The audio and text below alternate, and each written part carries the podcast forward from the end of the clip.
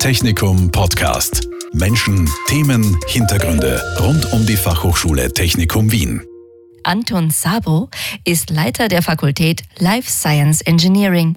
Aber das ist nur die letzte Station seiner langjährigen Karriere an der Fachhochschule Technikum Wien. Bald wird er in den wohlverdienten Ruhestand gehen und das ist für uns Anlass, heute gemeinsam mit ihm auf seine Karriere zurückzublicken und auch etwas mehr über das Fachgebiet der Sport Technology, der Sportgerätetechnik zu erfahren. Herzlich willkommen, Anton Sabo. Herzlich willkommen. Herr Sabo, wann und wie sind Sie denn an die Fachhochschule Technikum Wien gekommen?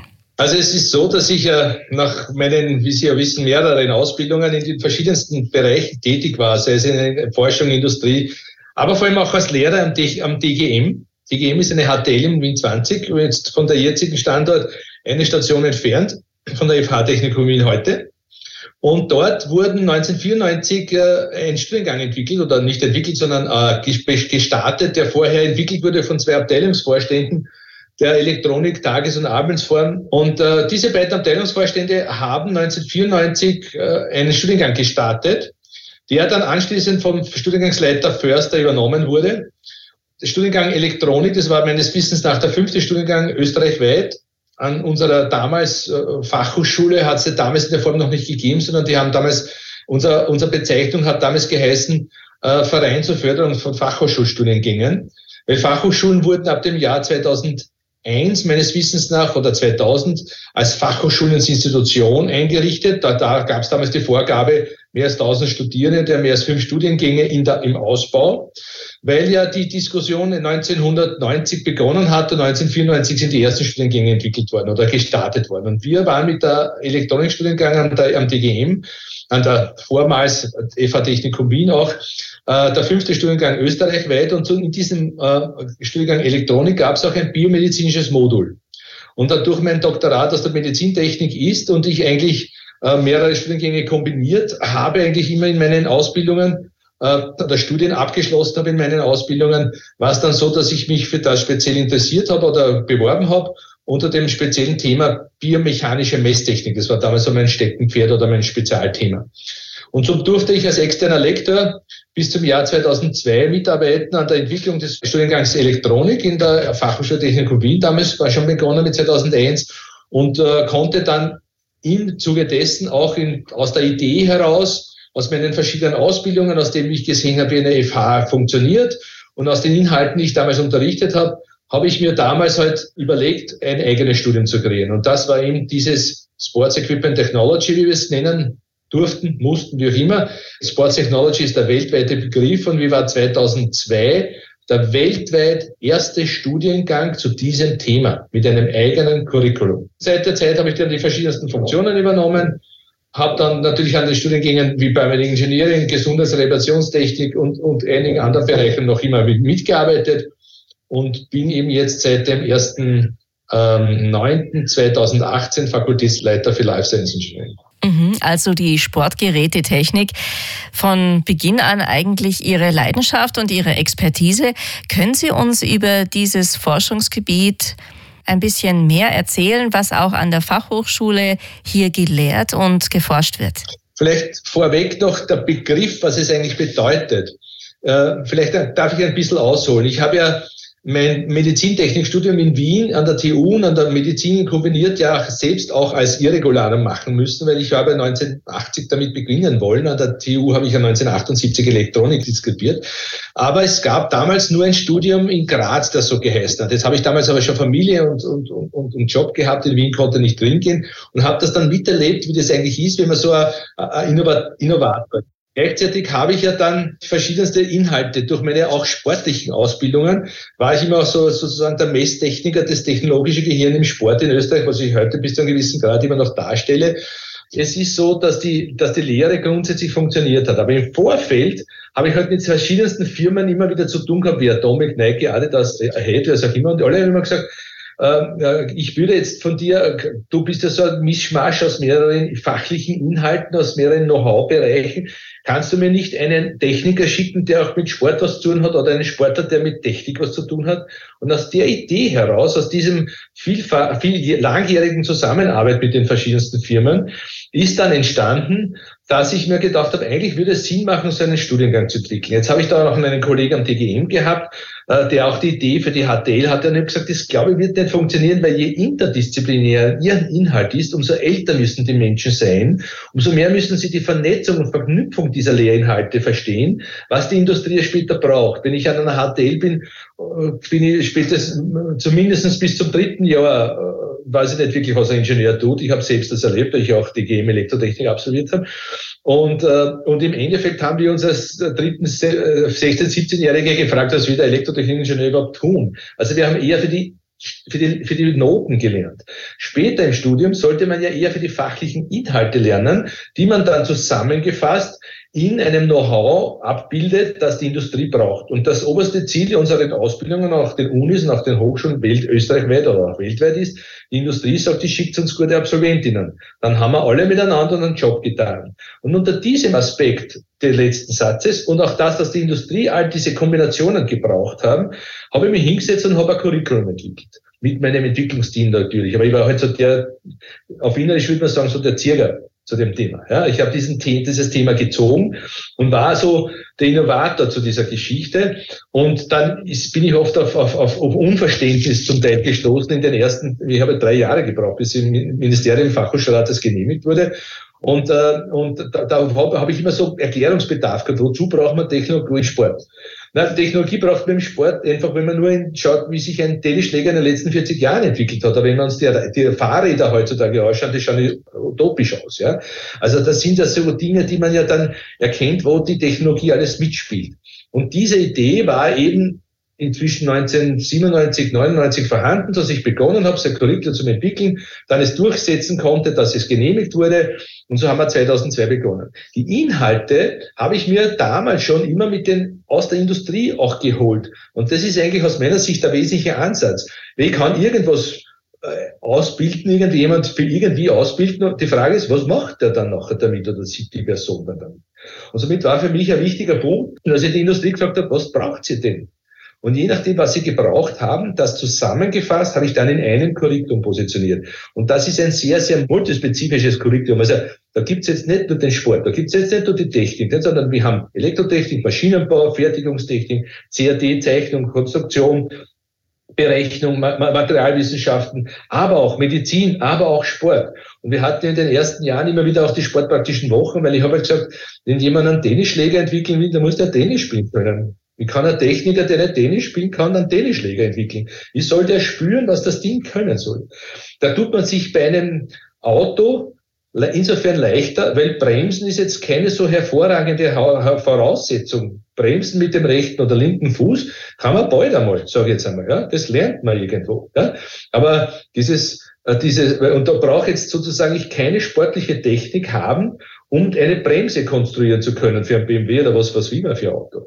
Aber um einen Tennisschläger zu entwickeln zu können und worauf kommt es denn an? Und wir haben jetzt in den letzten 25 Jahren, ich sage einmal 1200 Forschungsprojekte zu diesem Thema, mit den Verbänden, mit den Firmen, mit den als Masterthesis, als Diplomarbeit, als Masterthesis, Bachelorarbeit, aber inzwischen auch Dissertationen damit abgeschlossen, so dass man im Endeffekt sieht, was eigentlich Technologie ist. Es ist in anderen Ländern ganz anders umgesetzt. Also wir haben jetzt 400, glaube ich, 32 Absolventinnen die weltweit unterwegs sind bei verschiedensten Firmen und andere Länder, wie zum Beispiel Norwegen, setzt dieses Know-how ganz anders um als Österreich. Nicht mehr nicht, nicht die Firmen, sondern die Verbände, die Sportverbände, die sportpolitisch Geld kriegen, um dass sie halt Olympiamedaillen liefern. Ne?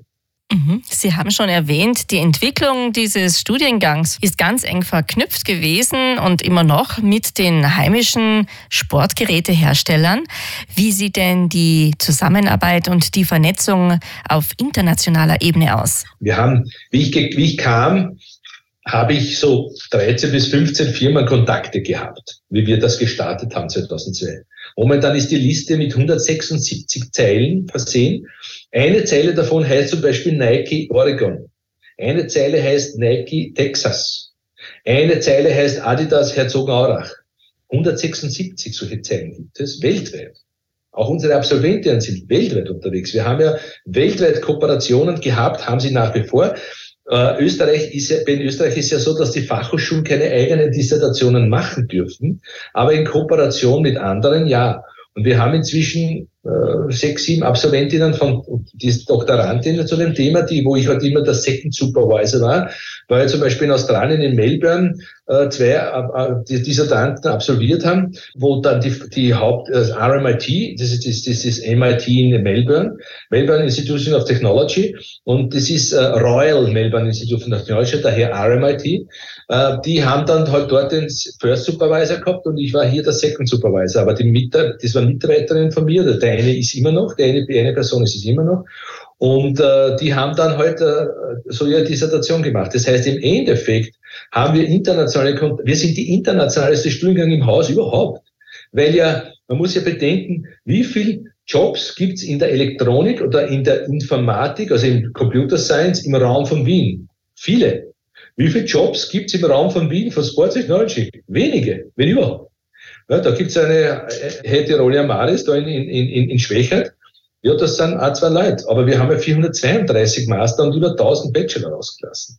Also im Endeffekt sind die ganz weltweit unterwegs und wir haben witzigerweise momentan in der Zwischenzeit so viel positiven Rückspruch oder Rückmeldungen von den, von den Absolventinnen, die bei uns heute ehemalige Studierende waren, die kommen inzwischen mit vielen Projekten zu uns und lassen die wieder als Masterthesis sozusagen laufen, weil sie wissen ja, wie unser Studium funktioniert und wie Projekt und und, und, und praxisorientiert wir agieren, aber gleichzeitig mit einer entsprechenden wissenschaftlichen Qualität. Mhm, Sie haben Norwegen erwähnt. International werden die Ergebnisse dieser Forschung von den einzelnen Verbänden sehr gerne angenommen. In Österreich, habe ich herausgehört, sehen Sie da noch Luft nach oben. Nicht nur Luft, sondern ein ganzes Universum nach oben. Das Schwierige an der Sache ist, wie ich 1980 versucht habe, also damals begonnen habe, Medizintechnik studieren, war auch vielen Primarien, medizinischen Primarien nicht wirklich klar, wie Technologie für sie wichtig ist. Schauen, Sie, schauen wir uns heute einen, einen Intensivstation an. Da ist nur Technologie drinnen. Also das ist inzwischen verstanden worden. Und es gibt leider in Österreich halt ein bisschen das Thema, man lebt hier gut, man lebt hier einigermaßen relaxed, aber Innovationen, da haben die Personen immer das Gefühl, die Prügel vor die Füße zu kriegen. Und ich habe das seit 25 Jahren so zum Thema Sports Technology. Das ist sicher mein Lebenswerk, mein Baby. Wir haben auch 2010 den Weltkongress gemacht. Und es ist interessant, wie ich 2004 beim ersten Weltkongress in Davis in Kalifornien war, hat der damalige Präsident der Professor Alex Subic, der ist äh, Rektor in der, in der Universität in, in Birmingham ist, hat damals gesagt, und er hat ist ein guter Freund, hat damals gesagt, Toni, du warst der Erste, der Erste weltweit, wo ich sagen habe können, jetzt gibt's in Wien sogar ein eigenes Curriculum dafür. Weltweit erstmalig. Und das ist, wir sind heute noch relativ einzigartig. Also es gibt viele interessante, also es gibt so 15 bis 20 vergleichbare Inhalte, die meistens auch mit einem Maschinenbaustudium oder Werkstofftechnikstudium in Kombination sind, weil dort auch viel Basis dahinter steckt oder auch sogar mit einem Elektronikstudium. Aber so ein eigenes Curriculum abgestimmt auf das, was die Industrie braucht, haben, sind wir fast ein bisschen einzigartig nach wie vor und waren 2002 überhaupt die Ersten. Wie wir dann 2010 den eigenen Weltkongress gemacht haben, da in Wien, war das ja eines der Highlights nicht nur Wien als Stadt auch ein, ein, ein sozusagen interessantes Ort, wo man hinfährt zu einem Kongress, sondern auch die Inhalte und was dort alles ausgestellt wurde und so weiter. Also es war ein, es war, es wird heute noch davon gesprochen. Ich war natürlich dann noch insgesamt zehn Jahre in diesem, im Weltverband, im, im, im Exekutiv Comedy, also im, im Vorstand und wir konnten dann vieles weiterbringen. Und heute Absolventen, und das Interessante ist es, die, die zwei besten Absolventen meines ersten Jahrganges sind heute bewährte Mitarbeiterinnen von mir. Die, eine davon ist der zweifache Studiumsleiter, der das eigene Studium, das er studiert hat, jetzt leitet. das ist der Professor Ritzenberger, Dr. Ritzenberger, der eben jetzt äh, Bachelor- und Masterstudiumsleiter ist. Und der andere ist der, ist der Professor Eckelt, der, der jetzt die Fachbereichsleitung macht, also die fachlichen Inhalte sozusagen leitet und führt und die ganze Personalgruppe unter sich. Also das, die konnte ich halten und ich habe jetzt in meinem Team auch äh, dass ich, jetzt habe ich ja Life Science Engineering, die ganze Biotechnologie auch über und die ganze Biomedizintechnik ist auch unter mir, aber auch natürlich das Sports Engineering nach wie vor. Und dieses Sports Engineering oder Sports Technology, da gibt es ja auch mehrere Leute, das sind die meisten eigentlich auch Absolventinnen und Absolventen von uns, weil die Besten kann man dann halten, bis zu einem gewissen Grad, und die gehören dann auch mit dazu, das Ganze weiterzuführen. Weil ich werde ja dann bald einmal, wie Sie wissen, ja, äh, meinen Ruhestand antreten. Und im Zuge dessen war es mir natürlich wichtig zu wissen, dass das in guten Händen ist, das Lebenswerk. Auch die ganze Biomedizintechnik und all das andere. Also wir sind heute die Fakultät, die sich bei uns in der FH-Technik so um den Menschen kümmert. Also alles, was um den Menschen herum ist, ist in unserer Fakultät besonders gut aufgehoben. Und das ist ein sehr vernetzt wirkendes Thema. Mhm, das war jetzt schon ein kleiner Ausblick in Ihre persönliche Zukunft. Bleiben wir vielleicht noch mal ganz kurz bei der fachlichen Zukunft sozusagen der Sports Technology. Wie sehen Sie die denn? Es gibt einen Absolventen von uns, den Felix Breitschädel in Norwegen, der hat einen eigenen Laufbahn, also einen Lauf äh, für Langlaufschienen, einen eigenen Schliff entwickelt als sein Dissertationsthema. Und die meisten Olympiamedaillen sind seit der Zeit auf diesem Schliff gelaufen worden. Jetzt, jetzt, steht er, jetzt sitzt er im Ministerium und hat auch Geld jedes Jahr in der Hand, von vielen Geld, viel Geld in der Hand für Einsatz der Technologie im Sport. Und ich bin überzeugt davon, dass einige Medaillen, die auch nicht nur im Skisport, sondern in vielen anderen Bereichen auch auf das zurückzuführen sind. Bei Technologie in der heutigen Zeit nicht einzusetzen, ist ein großes Manko. Das ist ein großer Fehler, dem leider Österreich nach wie vor unterliegt. Und es ist leider so, und das ist das, was ich zuerst erwähnt habe, wie, wie vor 40, 50 Jahren war auch manchmal schwierig zu erklären, den medizinischen Primarien, was Technologie ihnen hilft. Jetzt haben sie es inzwischen verstanden. Bei den, sportlich, bei den sportlichen Trainern Österreichs verstehen es ganz wenige nach wie vor, dass Technologie ihnen hilft. Sie hätten gern immer alles erledigt, aber Technologieeinsatz im Sport ist nicht von heute auf morgen zu tun, sondern da ist es Not, zuerst einmal ist es absolut Not, dass der Nationaltrainer affin, Technologie affin ist oder zumindest mir oder meinen Mannen vertraut. Und wenn er sagt, okay, ich möchte nicht immer nur in und lesen, das haben auch ein paar Trainer gesagt, mit denen haben wir erfolgreich agiert. Wir haben doch einige Projekte gemacht in den letzten 20 Jahren, aber wir hätten die zehnfache davon machen können oder die hundertfache Form davon. Und da hätte, und ich glaube, dass auch der Tourismus und der ganze Wirtschaft Österreichs hätte dem gut getan, weil wenn man sich anschaut, was der Hermann Mayer oder der Marcel Hirscher für Österreich ermöglicht hat, oder der Thomas Muster oder jetzt Dominik Thiem für den österreichischen äh, Sport und daraus folgend für Tourismus oder was auch immer, Wertschöpfungsbeitrag nennt man diesen Begriff, in der österreichischen Wirtschaft bringt oder im Tourismus und in der österreichischen Haushalt, dann hat Österreich das leider bis jetzt einigermaßen versäumt, dieses Know-how einzusetzen sinnvoll. Wir haben zwar immer wieder Verbände, die sich bei uns melden, wie zum Beispiel positiverweise zu nennen, der Ruderverband oder Tennisverband oder Segelverband, aber die haben ja alle fünf bis zehntausend Euro zur Verfügung, mit dem fangen wir nichts an. Ja, da sind keine Beträge, mit denen man wirklich technologische Weiterentwicklung oder Forschung machen kann. Das ist keine Dimension, da brauchen wir gar nicht weiter. Und es gibt nach wie vor keinen Topf in den Ministerien, wo wir, so wie, wie zum Beispiel Tischingenieurin ist ein Bereich, den wir haben in meiner Fakultät, also Zellforschung. Und da gibt es sehr große Forschungstöpfe in den einzelnen äh, wie FFG in den einzelnen Bereichen, Forschungsförderungsgesellschaft oder Wien Call, also Stadt Wien Projekte etc. Das gibt's für Sporttechnologie nicht. Österreich keinen einzigen Topf wo ein Euro drinnen steckt, den wir für Technologie im Sport einsetzen können und damit Anträge schreiben und damit Projekte machen, mit Firmen, was auch immer.